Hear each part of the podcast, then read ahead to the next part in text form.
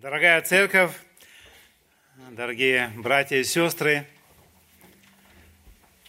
радуюсь, что в этом воскресном дне мы можем иметь это общение с друг другом здесь, но имеем это общение и через интернет. Мы можем иметь это общение с Богом, которое мы сегодня тоже реально не видим, но знаем по Его Слову, что Он рядом с нами. И тех, кого Он родил свыше, через Слово Божие, через суд Духа Своего Святого, Он не только рядом, Он живет в нашем сердце. И это огромная милость и благодать осознавать это и видеть Его действия в нашей жизни. Сегодня я желаю вместе с вами посмотреть на один текст, довольно длинный, 10 стихов.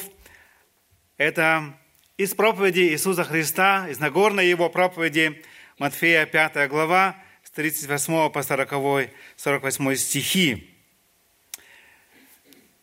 Евангелие от Матфея, 5 глава, 5 глава с 38 по 38 стихи. Я сначала прочитаю этот текст вместе с вами. Кто у вас имеет Библию с собой, откройте, пожалуйста, смотрите сами. И, возможно, вы увидите тоже некоторые слова, как и мне в свое время показалось, ну, вроде я их так много же читал, но не обратил вообще внимания, что здесь стоит, и насколько то, что здесь стоит, было действительно в законе Божьем, в Ветхом Завете дано Богом, или что-то здесь прибавлено. Иисус говорит эти слова в своей проповеди. Вы слышали, что сказано? Око за око и зуб за зуб. А я говорю вам, не противьтесь злому. Но кто ударит тебя в правую щеку твою, обрати к нему и другую. И кто захочет судиться с тобою и взять у тебя рубашку, отдай ему и верхнюю одежду. И кто принудит тебя идти с ним одно поприще, иди с ним два. Просящему у тебя дай, и от хотящего занять у тебя не отвращайся. Вы слышали, что сказано, люби ближнего твоего и ненавидь врага твоего. А я говорю вам, любите врагов ваших, благословляйте проклинающих вас, благотворите ненавидящим вас и молитесь за обижающих вас и гонящих вас. Да будете сынами Отца вашего Небесного, ибо Он повелевает солнцу своему восходить над злыми и добрыми и посылает дождь на праведных и неправедных. Ибо если вы будете любить любящих вас, какая вам награда – не то же ли делают и мытари? И если вы приветствуете только братьев ваших, что особое, особенного делаете? Не так же ли поступают язычники? Итак, будьте совершенны, как совершен Отец ваш Небесный. Знакомый текст, но имеет очень много в нем смысла, и еще тяжелее это жить реально в нашей повседневной жизни. Во всяком случае, для меня. Может, для кого-то из вас уже проще, но для меня это вызывает еще много силы и старания, и усердия. Я назвал этот тему моей сегодняшней проповеди «Победа через любовь, полученную от Бога». Победа через любовь, полученную от Бога. Мы желаем посмотреть немного на милосердие вместо возмездия. Здесь, где Господь говорит об этом, мы говорим о благотворительности на практике. Это тоже немаловажная тема сегодня. И совершенность как масштаб, как мы только что прочитали в 48 стихе. Нагорная проповедь, эти главы с 5 по 7 всегда считались одной из самых красивых трогательных частей Библии. Здесь сам Иисус говорит это проповедь. И поэтому это неудивительно. Какое огромное влияние оказала бы церковь Иисуса на неверующий мир, если бы мы, как христиане, практиковали больше принципов, которые даны нам в этой замечательной проповеди. Моя цель – ободрить нас к изучению Библии, самостоятельно изучать, проверять, но и проповеди, семинары, которые мы слышим через интернет или которые мы читаем в разных книгах, мы всегда сверяли с Писанием. Каждый лично. Сначала проверить перед тем, чтобы принять это действительно к сердцу или применить к жизни. В Нагорной проповеди Иисуса мы читаем шесть раз «Вы слышали, что сказано». Несколько раз написано «Вы слышали, что сказано древним, а я говорю вам». Иисус отвергал предание фарисеев. Мы это, об этом уже говорили раньше, и их практики. И об этом мы читаем особенно 17 стиха этой же главы, 5 по 20 стих. Представим эти слова. «Не думайте, что я пришел нарушить закон или пророков. Не нарушить пришел я, но исполнить.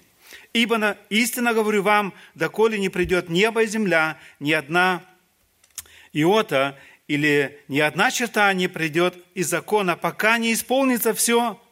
Итак, кто нарушит одну из, из заповедей сих малейших и научит так людей, тот малейшим наречется в Царстве Небесном. А кто сотворит и научит, тот великим наречется в Царстве Небесном. И здесь очень важный стих 20. «Ибо говорю вам, если праведность ваша не превзойдет праведности книжников и фарисеев, то вы не войдете в Царство Небесное». В то время фарисеи, книжники были вожди народа, можно сказать, духовные вожди народа. Они знали Писание, и они учили народ Писанию.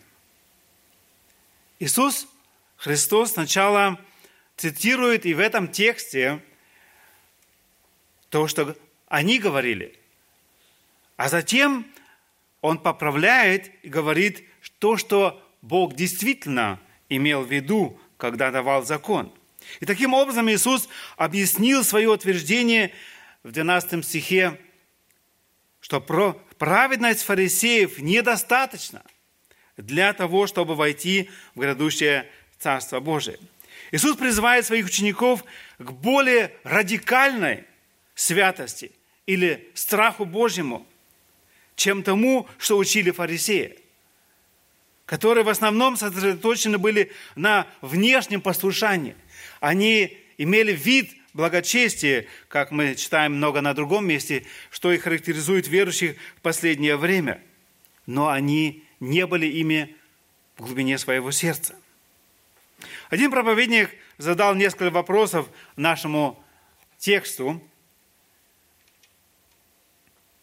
Как можно жить этим принципом, которыми дал нам Христос в этом разделе этого Слова Божия. И кажется, это невозможно. Означает ли это, что я должен держать другую щеку каждый раз, когда кто-то бьет меня по лицу? Разве я не могу защитить себя и противостоять злому? Разве я не могу хотя бы сбежать, не подставляя мою другую щеку? А что подразумевается под рубашкой и верхней одежды в сороковом стихе, которые я должен дать, если просят меня? Даже если я пройду две мили или поприще вместо одной мили в 41 стихе, что это значит? Люди постоянно влияют на нас. Если бы я нигде не ставил бы границы на запросы людей, у меня даже бы не было времени читать Библию и молиться.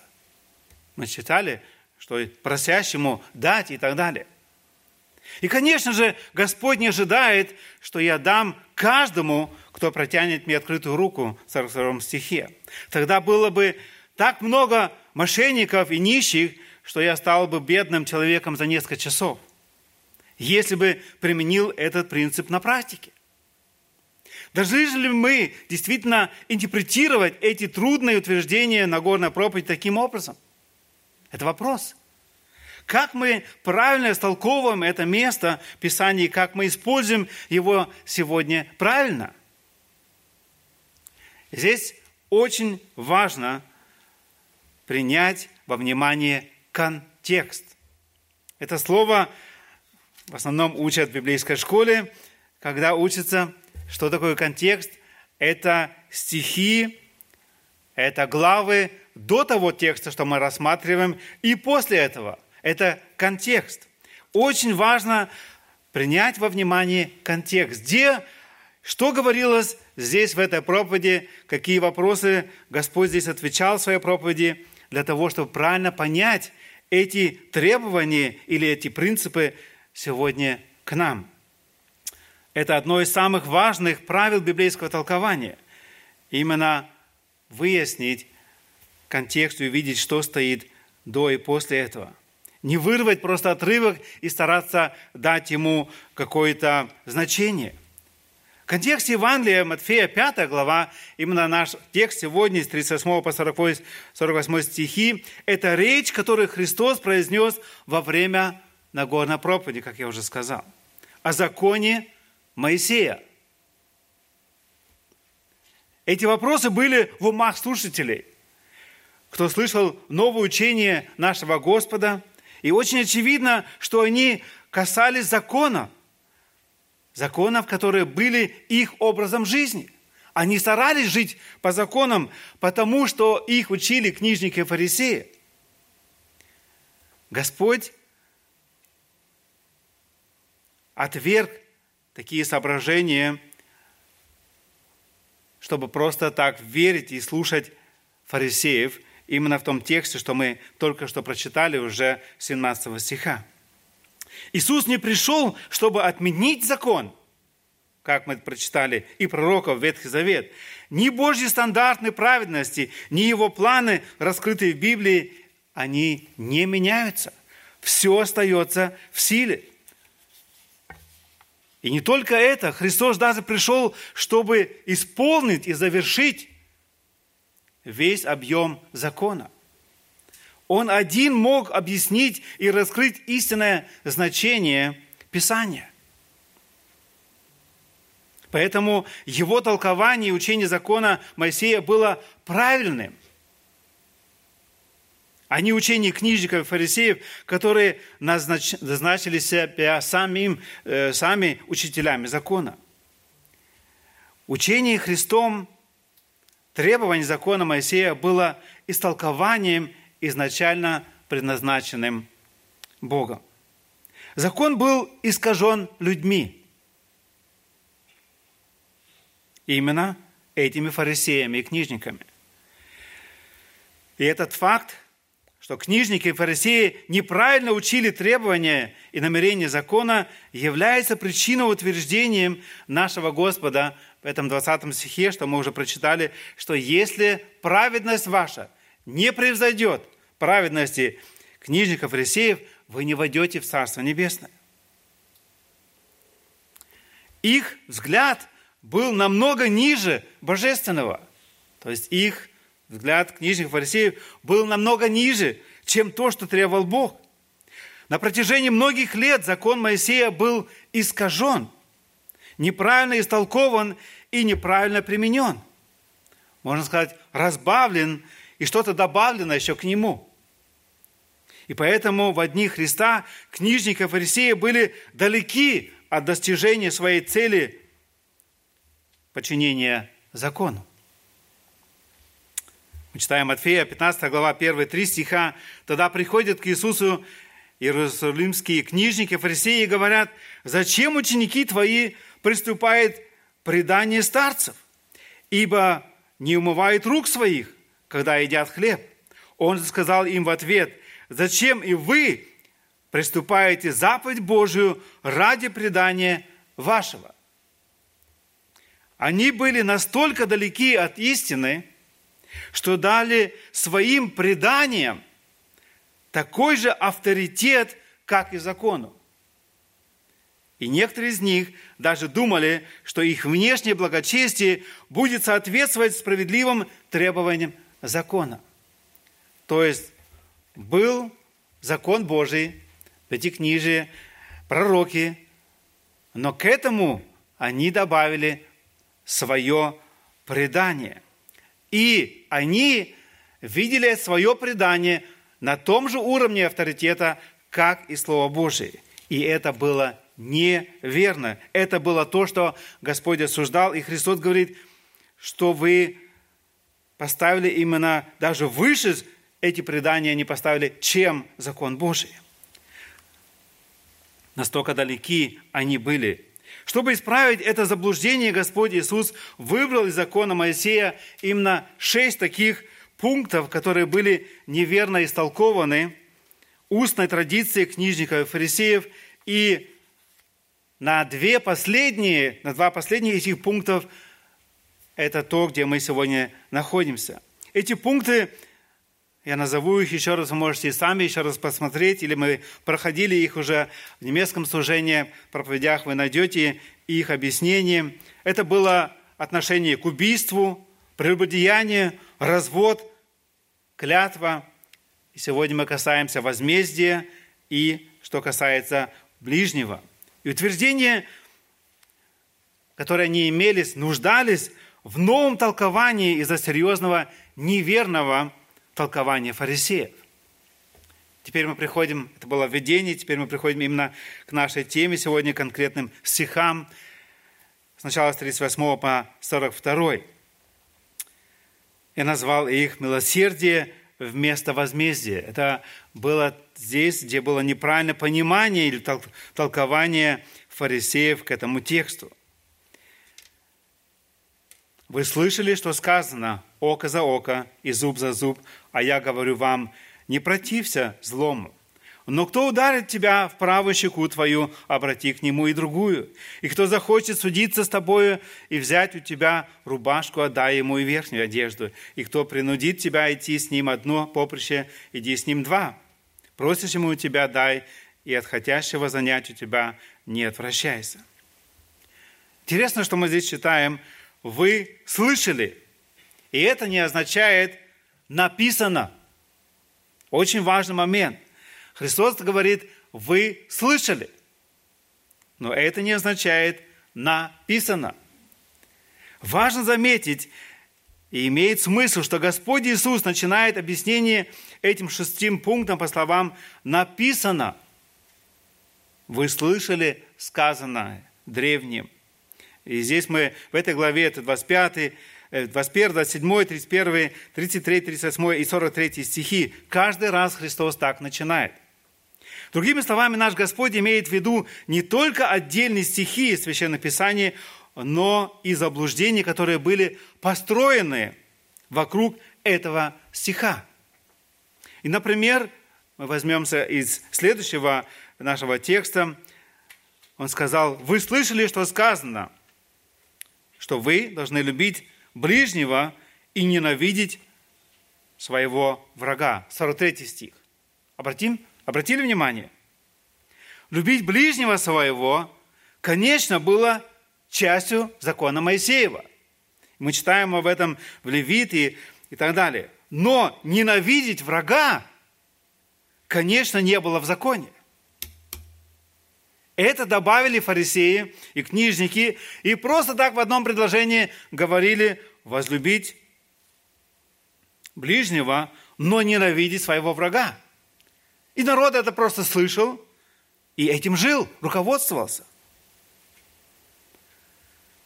Это было частью ложной устной традиции книжников и фарисеев. И затем Господь в 44 стихе исправил это неверное истолкование – приказав их любить своих врагов и молиться за тех, кто преследовал их. И таким образом Господь Иисус не изменил закон и не добавил ничего нового, но истолковал законное требование любить ближнего своего, как Бог изначально подразумевал эту заповедь. Это очень важный момент – чтобы это заметить и увидеть, как здесь Христос цитирует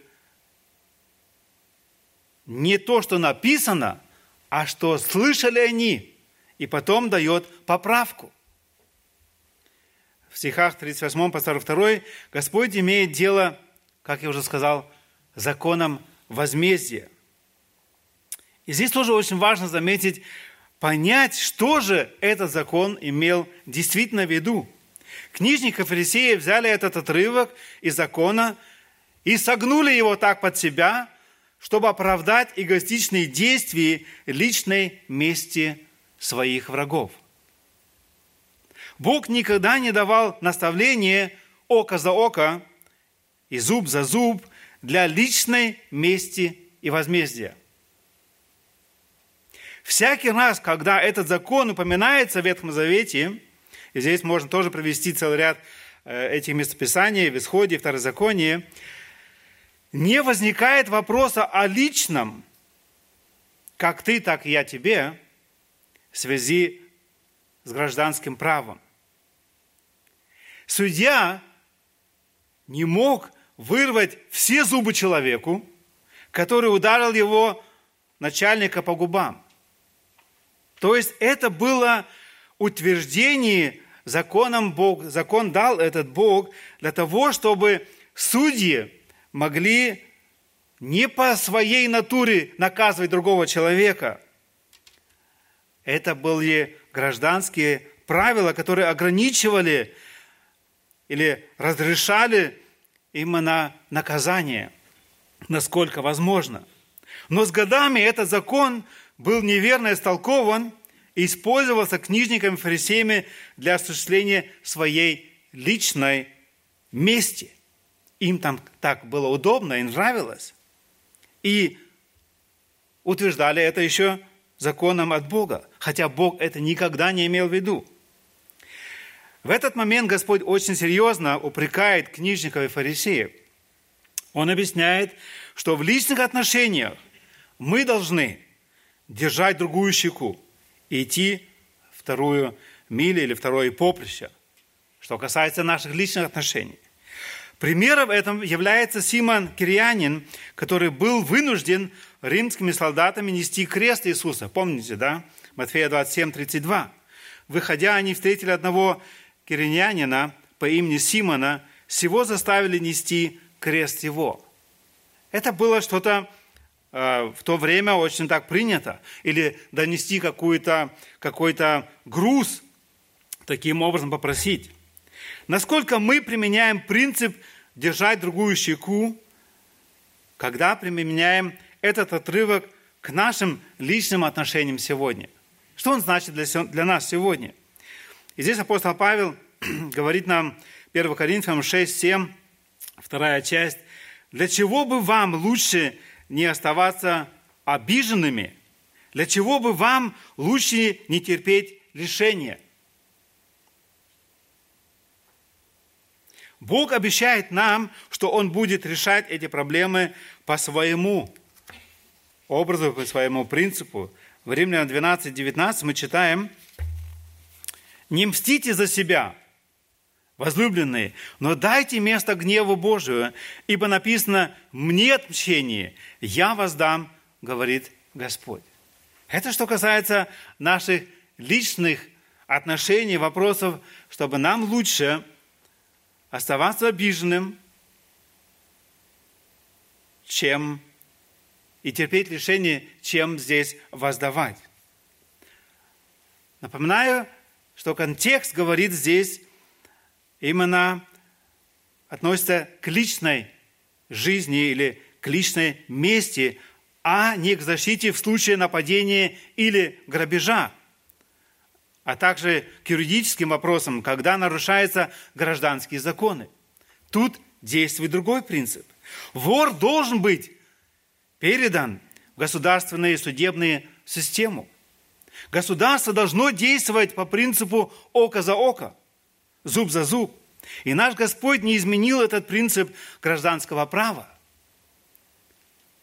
Оно, этот закон ограничивал это наказание. По нашему внутреннему человеку нам нужно обязательно воздать другому намного больше, и только тогда человек успокаивается.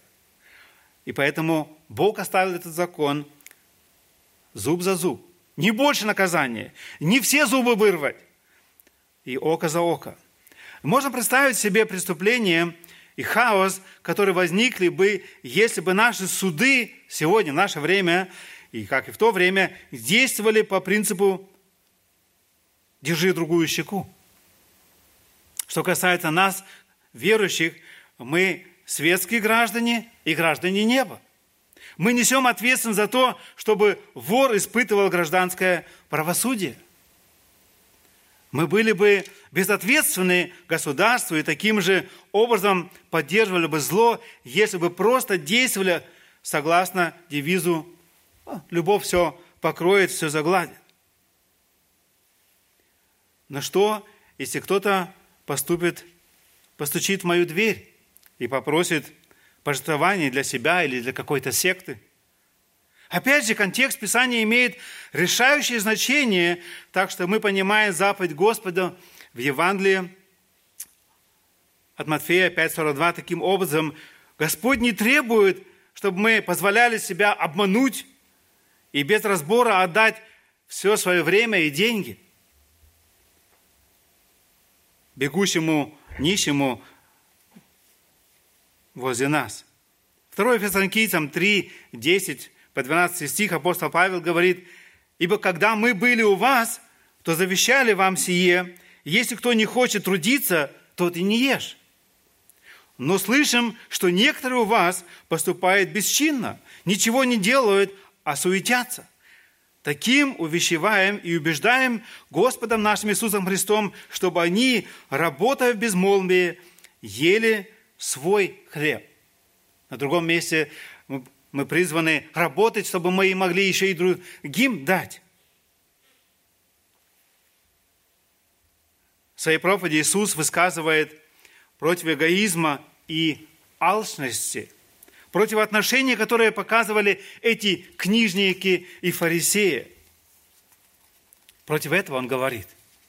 И столкнувшись с действительностью, нуждающими людьми, они неохотно давали, если вообще что-то давали эти книжники и фарисеи. И этот вид жертвенности не должен характеризовать христианина. Мы должны помогать всем, кто обращается к нам за помощью, если их просьба не противоречит Писанию, и мы можем это сделать. Мы замечаем, что невозможные заповеди, которые мы прочитали только что здесь, в этих стихах, возможны, если правильно их истолковывать. И послушный христианин часто эксплуатируется, тем не менее у нас есть возможность послужить ближнему, но не в коем случае мстить за себя. Римляна 12, 21 мы читаем, «Не будь побежден злом, но побеждай зло добром». Если кто-то использует нас или оскорбляет нас, или говорит о нас за нашими спинами и исключает нас, мы должны держать другую щеку и не мстить за себя. Как мы читаем в притче 25, с 21 по 22 стихи. «Если голоден враг твой, накорми его хлебом, и если он жаждет, напой его водою, ибо делая сие, ты соберешь горящие угли на голову его, и Господь воздаст тебе». Интересно, что Бог уже и тогда в Ветхом Завете говорит эти слова, как обращаться к врагу, и как мы можем собрать эти горящие угли на его голову, и что Господь воздаст нам и защитит нас. Это может причинить нам боль, это может стоить нам чего-то, это может причинить нам неудобства. Но цель зла может быть разорвана только добром. Только где мы добром отвечаем на зло, эта цепь зла может быть разрушена, разорвана. Вспомним Саула, который был объявлен недостойным Богом как царь в свое время после его непослушания. Он оставался еще в должности как царь. Давид был зачислен в качестве цитра игрока для успокоения. Мы читаем в этом 1 Царство 18, 10 по 12 стих. «И был, было на другой день, напал злой дух от Бога на Саула, и он бесновался в доме своем, а Давид играл рукой своей на струнах, как и в другие дни. в руке у Саула было копье. И бросил Саул копье, подумав, пригвожу Давида к стене. Но Давид два раза уклонился от него и стал бояться Саул Давида, потому что Господь был с ним, а от Саула отступил. Мы помним реакцию Давида, где он мог бы убить Саула, можно сказать, его врага, который дважды уже хотел его так им образом убить. Реакция Саула или Давида мы читаем 24 глава 7 стихом. «И сказал он людям своим, да не попустит мне Господь сделать это господину моему, помазаннику Господне, чтобы наложить руку мою на него, ибо он помазанник Господень». Всегда будут различные случаи, когда мы должны принимать решения. Иногда очень болезненные. Но важно, чтобы мы имели принцип держать другую щеку. Это значит, Божья воля – это всегда благодать. Я уверен, что Бог поможет, если мы в молитве будем всегда спрашивать, что же в этом случае Господь именно желает от нас. Так мы поговорили немного о возмездии, которое Господь желает, чтобы мы было у нас, что у нас было милосердие вместо возмездия. Это Его закон, это Его желание о нас, детях Божьих, чтобы у нас было милосердие, а не воздаяние. Второй пункт – это благотворительность. В практике это, можно сказать, другая, другой пункт в корректировке э, понимания фарисеев и книжников. Я прочитаю еще раз этот текст – вместе с нами, 43 по 47 стихи. Вы слышали, что сказано? «Люби ближнего твоего и ненавидь врага твоего». А я говорю вам, любите врагов ваших, благословляйте проклинающих вас, благотворите ненавидящим вас и молитесь за обижающих вас и гонящих вас да будете сынами Отца вашего Небесного, ибо Он повелевает солнцу своему восходить над злыми и добрыми и посылает дождь на праведных и неправедных. Ибо если вы будете любить любящих вас, какая вам награда? Не то же ли делают и мытари? И если вы приветствуете только братьев ваших, что особенного делаете? Не так же ли поступают и язычники? Я назвал этот пункт благотворительность практике. И первый вопрос, который я желал бы поставить всем нам, кого я вижу перед собой, врагов или ближних? Кого я вижу перед собой? Сегодня я вижу вас, братья и сестер здесь, гостей. Каждый из нас видит часто кого-то перед собой. Кого мы видим? Ближнего. Спасибо, Аня. Желаю тоже этого достигать всегда. Во-первых, давайте начнем с очень простого вопроса. Кого вы видите в уме перед собой, когда Иисус говорит, любите врагов ваших? Что имел в виду Иисус и что у нас в наших пониманиях, у каждого из нас лично когда мы слышим это повеление «любите врагов ваших». Возможно, вы бы сейчас ответили, я действительно хорошо ладил со всеми, я никогда не дрался, у меня нет врагов. Отлично, если это у тебя так. И я просто спрашиваю всех остальных, кого вы видите своим внутренним глазом. Шефа, учителя, который, возможно, разоблачил вас, коллега по работе, соседи, одноклассники, которые выхватили хорошую работу, имущество или друга с вашего лица. Люди, которые не принадлежат христианской общине, как это было большой тема во время Иисуса. Ведь у христиан были противники, которые преследовали их. Савол, помните, был одним из них. Люди, которые сильно обидели вас. давным-давно. Может быть, даже люди, принадлежащие к вашим родственникам и семье. Враги не всегда далеко. Иногда это, к сожалению, и самые близкие. Я много раз сталкиваюсь с этим, где пожилые люди не имеют никаких отношений больше с родственниками, потому что они стали врагами. Иногда это дочери, сыновья, они мне говорят, ну я же моим детям и асфальт купила, и дорогу выложила, и дом построила, и все-все-все отдала. А теперь они меня видеть не хотят больше. Самые близкие становятся врагами.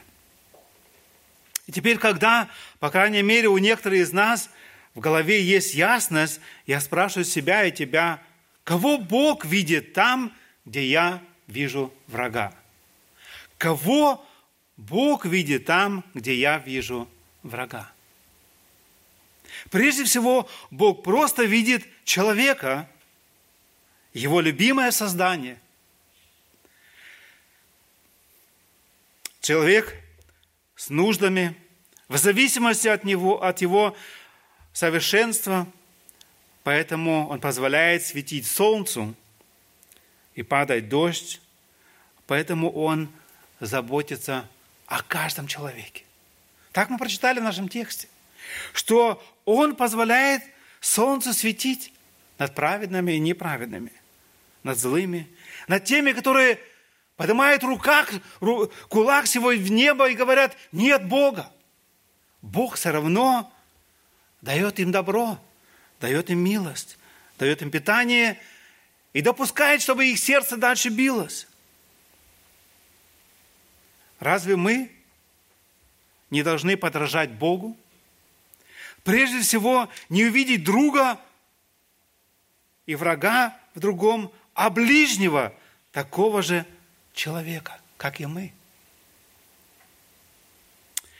Это значительно исправило бы наши образы врагов.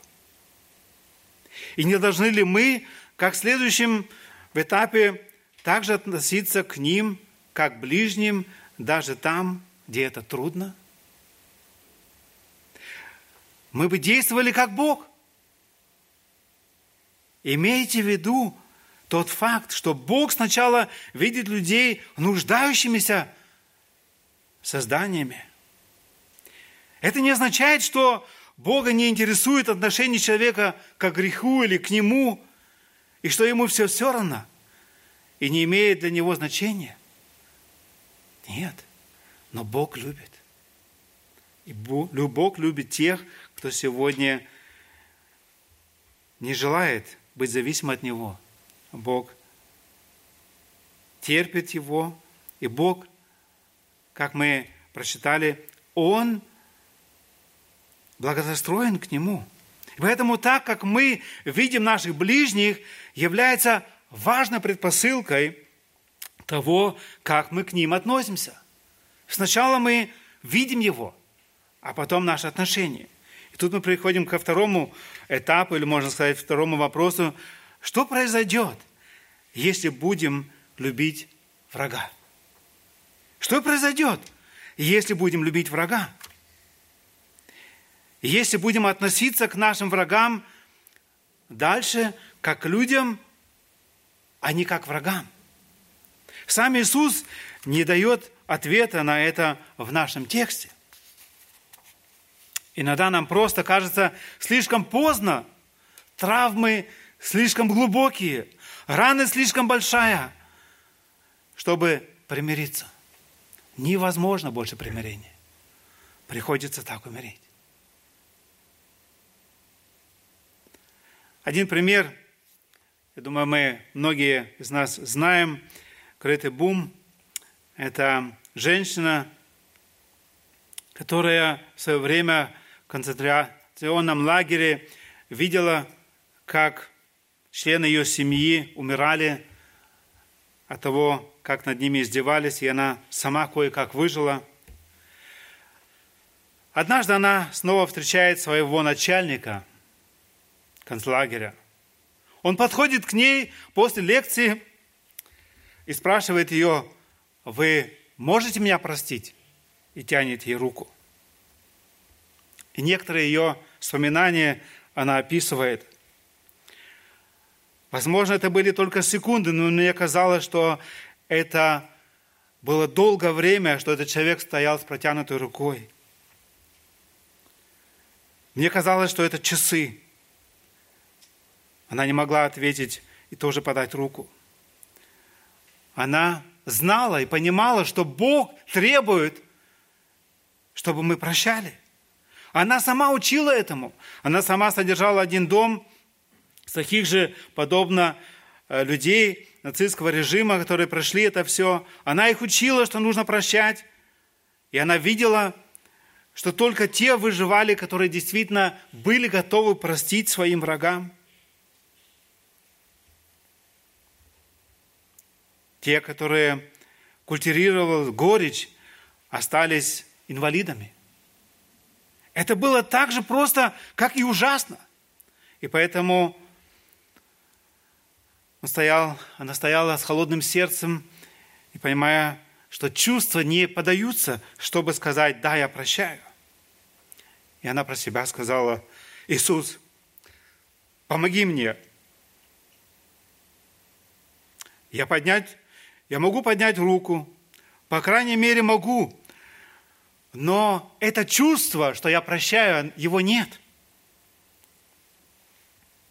Ей показалась своя рука деревянной. Механически она решила протянуть руку своему бывшему начальнику, который умертвил ее близких родных и издевался над ней. И она описывает, что после этого целительное тепло, казалось, затопило все мое существо – я прощаю тебя, брат, сказала она всем сердцем. Это то, что Господь хочет от нас, чтобы мы приняли решение именно прощать своих врагов. Когда мы правильно видим своего врага, что он такое же создание Бога, что Бог его любит.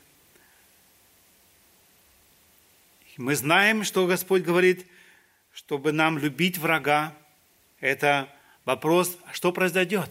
Произойдет то, что Бог делает что-то и в нашей жизни. И третье, может ли Иисус убедить меня так жить? Во-первых, убедительно не только то, что сказано, но что реализовано.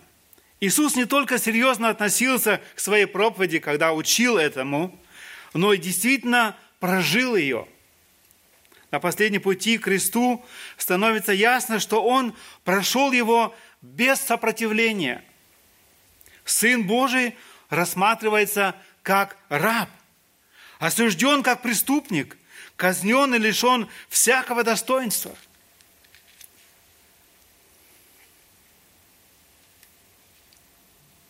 Так что это убедительно в смысле правдоподобности.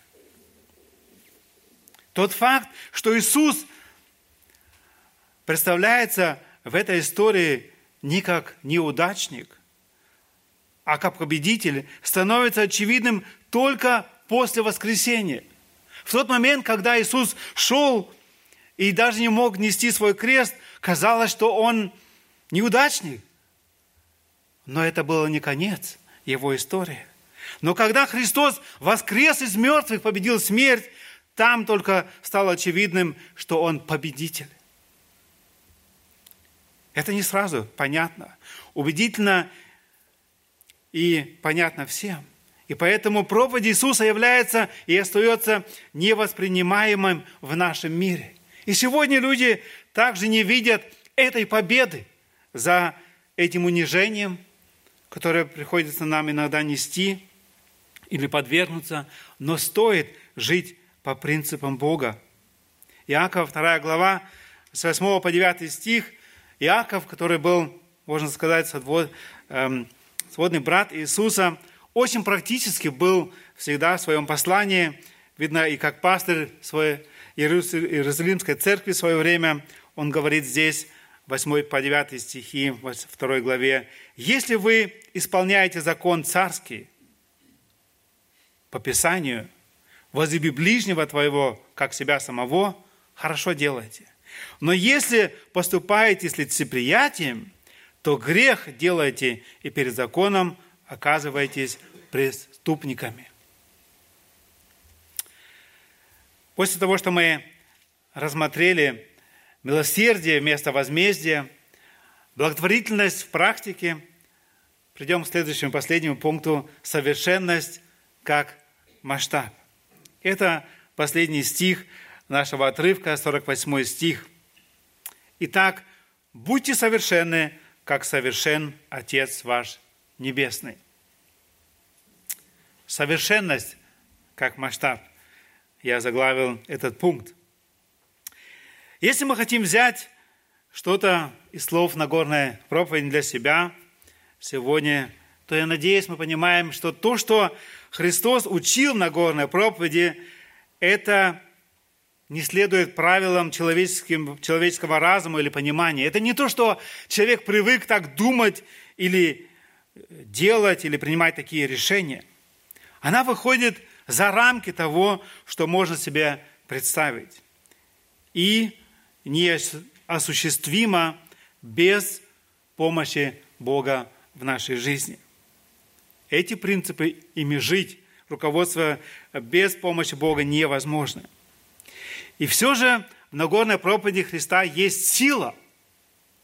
И она дается людям, которые хотят следовать за Иисусом и стараются жить по Его Слову. Мы можем видеть из Его безоговорочной преданности миру, как Он реально достиг первоначального намерения Бога для нас, людей. Он совершил спасение и принес его нам. Итак, будьте совершенны, как совершен Отец ваш Небесный.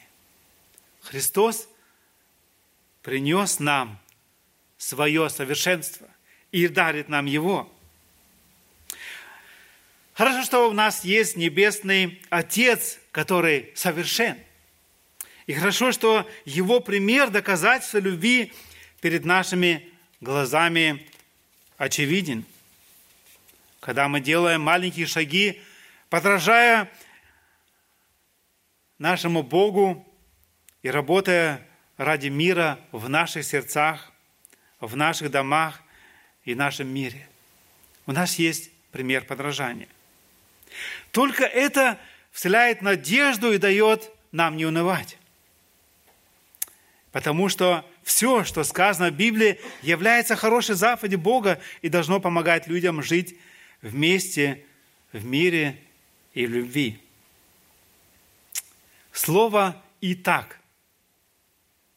Будьте совершенны, как совершенный Отец ваш Небесный. Очень важное словечко здесь для понимания этого стиха. Иисус говорил о любви к врагу в этом разделе или в этом отрывке. Детей формируют их родители в своем поведении. Мы должны позволить Небесному Отцу формировать нас, учиться у Него тому, как Он поступает с людьми. Он является примером нашего подражания. Бог дает добро всем людям. Многие не замечают этого или просто принимает это как должное. Часто задаваем вопрос, почему Бог допускает это с нами, с этими людьми, с детьми? Почему Бог это допускает? Человек на самом деле должен чаще спросить, почему Бог допускает добро на столько мерзости вокруг нас. Но я не слышал такого вопроса. Почему Бог допускает столько добра? Чаще я слышу, почему Бог допускал это, это трудности или эту болезнь. Основной тон в этом предложении – это требование, а не просто желание Иисуса к нам. Итак, будьте совершенны. Это не просто предложение, ну, если у вас получится, будьте совершенны. Поэтому мы должны быть совершенны, как совершен ваш Небесный Отец. Это невозможно выполнить, не так ли? Христос дает, и Он хочет, и требует. И всего, что Он дает нам через Святого Духа, есть также ожидание и требование осуществлять Его. Сначала мы получаем от Бога любовь, милость и многое другое. И мы можем то, что мы получили от Бога, и давать дальше. И Бог хочет, чтобы Его дети выделялись в этом мире своим поведением, хорошим поведением. Они должны различаться или отличаться по целям жизни и надежде. Они реальны только благодаря принадлежности к Иисусу. Это должно быть видно каждому в нашем поведении. В нашем поведении. То есть люди должны видеть в нас что-то особое. У нас другие э, желания, стремления, цели. И не только желания, но что мы и живем по-другому. Совершенство – это цель, которую мы должны преследовать. Так написано здесь. Совершенство – это цель. И поэтому мы должны быть совершенны, как совершен ваш Небесный Отец. Совершенство – это процесс, который с помощью Иисуса состоит из слушания Слова Божия, обучения и роста. Поэтому мы сегодня здесь. Павел пишет в Колоссянам 1.28, которого мы проповедуем, вразумляя всякого человека и научая всякой премудрости, чтобы представить всякого человека совершенным во Христе Иисусе. Это была его цель, и он жил этой целью сделать совершенными детей Божиих во Христе Иисусе. На первый взгляд Иисус, кажется, выражает, что его слушатели должны быть такими же совершенными, как всемогущий Бог. Но как грешный человек может быть таким же совершенным и безупречным, как Бог? И что значит совершенный в любом случае? В истории толкования и проповеди это место было всегда сложным. И поскольку каждый действительно терпит неудачи из-за этого универсального требования к совершенству, оно либо игнорируется, либо интерпретуется как означающий, что каждый должен просто приложить как можно больше усилий, насколько это возможно. К счастью, Библия всегда интерпретируется, интерпретирует себя. И то, что Матфей цитирует здесь, в Нагорной проповеди, также можно найти в Луки 6 главы. Оба раза контекст – любовь к врагу. Здесь Матфея 43-48 мы уже замечаем, что совершение, э, в завершении этого призыва к великой любви – это наше предложение совершенства. Это уже указывает на то, что Совершенство как Бог может означать любить как Бог. А как Бог любит? Солнце светит над праведниками, неправедниками и так далее. Бог любит. В Луки контекст говорит немножко точнее, и мы посмотрим на эти стихи еще коротко. Луки 6 глава, 27 по 28 стихи. Но вам, слушающим, говорю, любите врагов ваших, благотворите ненавидящих вас. Благословляйте проклинающих вас и молите за обижающих вас. 60, то есть 35 стих в этой же главе. «Но вы любите врагов ваших и благотворите, и взаймы давайте, не ожидая ничего, и будет вам награда великая, и будете сынами Всевышнего. Ибо Он благ и к неблагодарным и злым. Итак, будьте милосердны, как и Отец ваш милосерд. Здесь Иисус также дает понять, что его ученики должны не только любить своих друзей, но и желать своих, жалеть своих врагов. Иисус заканчивает, говоря, что мы должны быть милосердными, как Бог. Если в Евангелии от Матфея все еще говорится быть совершенными, как Бог, то это совершенство конкретизируется в Луки и понимается как милосердие. Так что речь идет об установлении Божьей милости как великой цели. Тот, кто хочет быть совершенным, как Бог, должен быть таким же милосердным, как Он сам.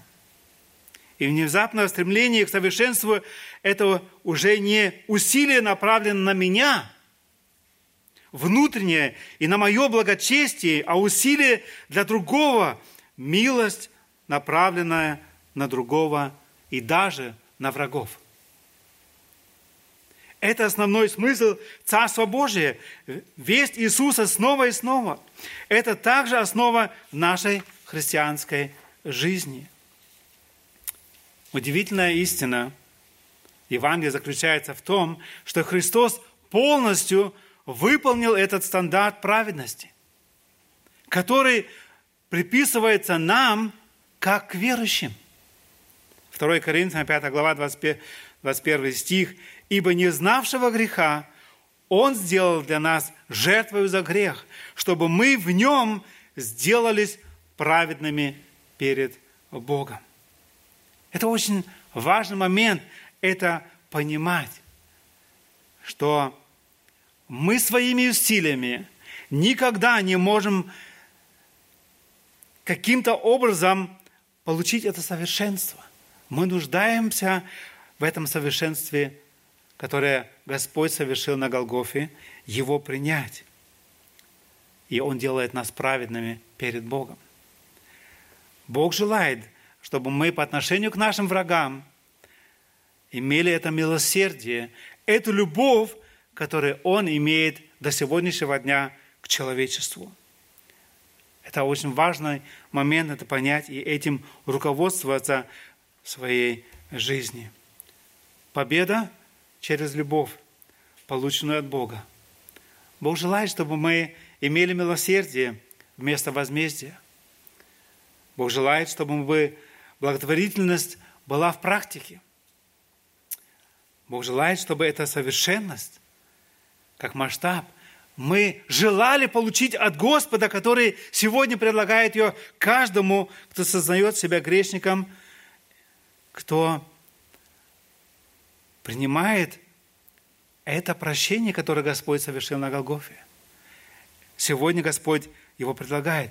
Без совершенства Господа нам не увидеть Бога Отца. Поэтому сегодняшнее слово призыв к нам желать этого совершенства, просить у Него, чтобы Господь подарил это прощение и подарил нам свое совершенство. В заключение некоторое применение для нас. Где мы видим сегодня параллели этого утверждения, которое мы слышали? Возможно, и у нас есть какие-то понимания, которые мы слышали, но это не истина Писания. Например, Ефесянам 4 глава 5 стих «Один Господь, одна вера, одно крещение». Общий вывод – нельзя менять свою веру. Это предательство. Сегодня так многие люди говорят. Поскольку я был крещен, хотя без моего ведома и веры, я больше не могу креститься, потому что есть только одно крещение. У Бога есть одно то, что спасает. Но это не значит, что тот масштаб, который мы слышали от людей, что он является масштабом Бога. Поэтому я должен это проверить. И очень тщательно проверить, чтобы не попасть в ту же самую ситуацию, которая попал в свое время на израильский народ, которые слышали о древних. И сегодня много, возможно, и вы слышали о древних, что было, что сделано, но важно проверить это по Писанию. Наша вера определяет нашу жизнь. Ваша вера основана на Священном Писании, спасительном Евангелии? Это вопрос. Ваша любовь к ближнему несется любовью Бога? Дал бы Бог нам милость в этом. Последнее местописание, которое я желал прочитать, 1 Иоанна, 3 глава, 18 по 19 и 23 стих. «Дети мои, станем любить не словом или языком, но делами истинную. И вот что, и вот почему узнаем, что мы от истины и успокаиваем пред Ним сердца наши. И 23 стих. «А заповедь Его та, чтобы мы веровали во имя Сына Его, Иисуса Христа, и любили друг друга, как Он заповедовал нам». Аминь. Встань по возможности, я желаю помолиться с нами. Дорогой Господь, Иисус Христос, мы благодарим Тебя, что Ты пришел в этот мир спасти нас, грешников. Мы им не имели никакого другого выхода.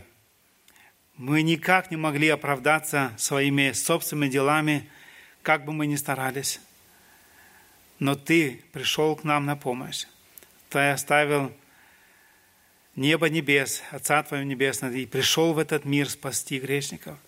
Совершить это спасение для того, чтобы, веруя в Тебя, Ты мог бы подарить нам свое совершенство, и мы могли бы устоять перед Отцом Твоим и сегодня нашим. Благодарность Тебе за то, что Ты оставил нам свое Слово – Благодарим Тебя и за эту Нагорную проповедь, которую Ты оставил нам в письменном виде, где мы можем учиться, где Ты даруешь пояснение к тому, что было сказано в свое время книжниками фарисеями, которые часто изменили Твое Слово, закон Твой, свое, на свое удобство. И таким образом не говорили истину народу, и народ жил не Твоей истиной. О Господь, я прошу Тебя, благослови меня лично и каждого из нас, тех, кто проповедует здесь, на этом месте, Слово Твое. Сохрани нас от всякого заблуждения. Дай нам каждому лично желать познавать Тебя, Твое Слово глубже и точнее, для того, чтобы не отойти от истины и что-то назвать истиной, что не является истиной Твоей. Благодарю Тебя за этот явный пример, который Ты дал нам в Своем Слове, где Ты даруешь нам это понимание. Благодарю Тебя еще раз за то, что Ты, показав нам пример возлюбить врага, Ты молился за тех, кто Тебя распинали, и Ты нам желаешь дать эту способность, эту милость через рождение свыше, тем, что Ты подарил нам новое сердце, также любить Твоей любовью. Господи, Просим Тебя сегодня уже, дай нам на каждый новый день и в каждую ситуацию эту Твою милость, Твою благодать, любить, как Ты любишь, прощать, как Ты прощал. И действительно отличаться в этом мире от тех людей вокруг нас, в том, что Ты нас искупил, оправдал, назвал своими и даруешь нам способность жить Твоими масштабами. Благодарю Тебя, что Ты желаешь нам в этом помочь. Благослови каждого из нас и в этой предстоящей неделе во всех путях наших, во решениях. Помоги нам радовать Тебя нашими желаниями, стремлениями. Помоги нам быть добрым свидетельством о том Евангелии, которое Ты сегодня предлагаешь миру, что Ты прощаешь грешника и даруешь жизнь вечную в Тебе. Слава Тебе еще раз за Твое обещание быть с нами – и любовь Господа нашего Иисуса Христа да пребудет со всеми нами. Аминь. Садись, пожалуйста. Э, Я хотел бы коротко этот небольшой пример рассказать, э, дополнение к проповеди.